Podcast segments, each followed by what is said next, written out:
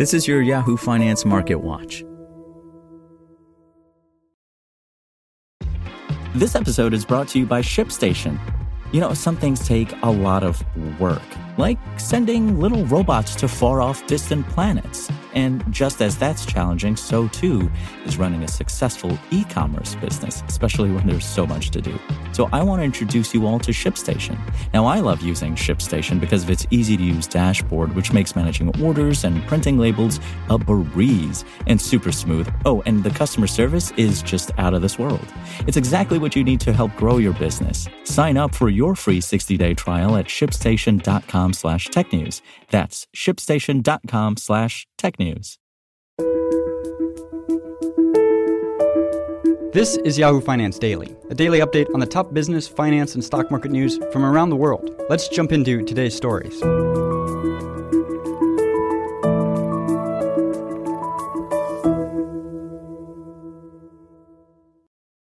Stocks fell on Monday with technology stocks under more pressure as investors weighed the risks that higher inflation during the pandemic recovery might drag on high growth names. The Dow erased earlier gains to end lower after the index set an intraday record of more than 35,000 during the session. The Nasdaq sank by 2.6% for its worst day since March, and the S&P 500 also ended lower. Treasury yields were slightly higher across the long end of the curve, with the benchmark 10 year yield hovering below 1.6%.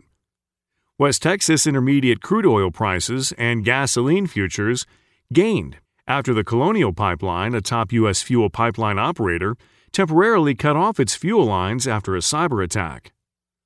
Elsewhere, Ether, the token built on the Ethereum blockchain, set an all time high of more than $4,000 before paring advances giving back some gains after a rally that doubled prices for the second largest cryptocurrency since the beginning of April. Bitcoin prices fell, dipping below $56,000. Investors have been focused on the prospects of inflation during the economic recovery coming out of the coronavirus pandemic, with a surge in demand during reopenings apt to drive a surge in prices.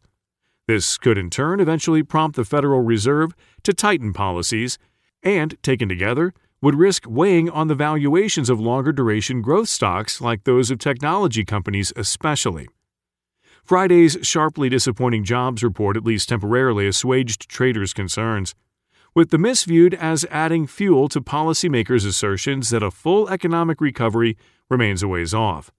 But with commodity prices advancing and a number of major companies citing rising input and end user prices due to supply and demand mismatches, inflationary concerns are set to remain a key theme for investors to watch in the coming months. The U.S. Bureau of Labor Statistics April Consumer Price Index, or CPI, due out Wednesday, and Producer Price Index, or PPI, on Thursday, will show the latest change in prices for consumers and suppliers, with both indexes expected to show a marked jump over last year's pandemic depressed levels as demand resurges during the recovery. Before the pandemic, monthly CPI releases tended to pass without much comment. Now they will be scoured for any evidence of a post pandemic jump in inflation. Neil Shearing, Group Chief Economist for Capital Economics, wrote in a note Monday.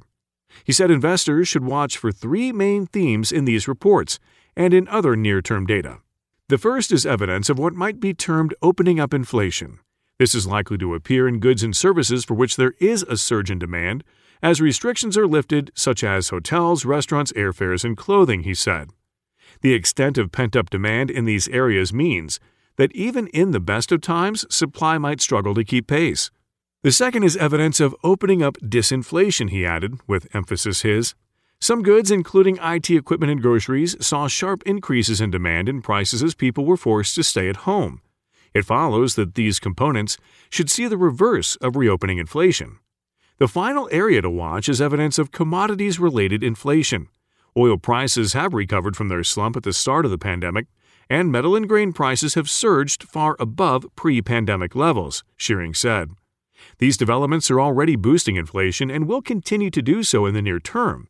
The extent to which they exert further upward pressure on inflation beyond the next six months or so will depend on whether the increase in commodity prices is sustained. For more live coverage of business, finance, and stock market news, please visit yahoofinance.com. We'll be back tomorrow morning with your daily update. So until then, thanks for listening.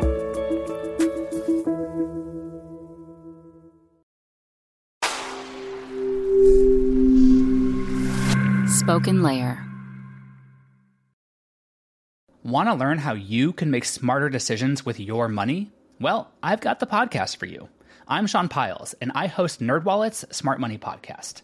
Our show features our team of nerds, personal finance experts in credit cards, banking, investing, and more.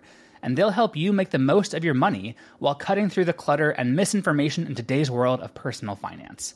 You'll get clarity on strategies to help you build your wealth, invest wisely, shop for financial products, and plan for major life events.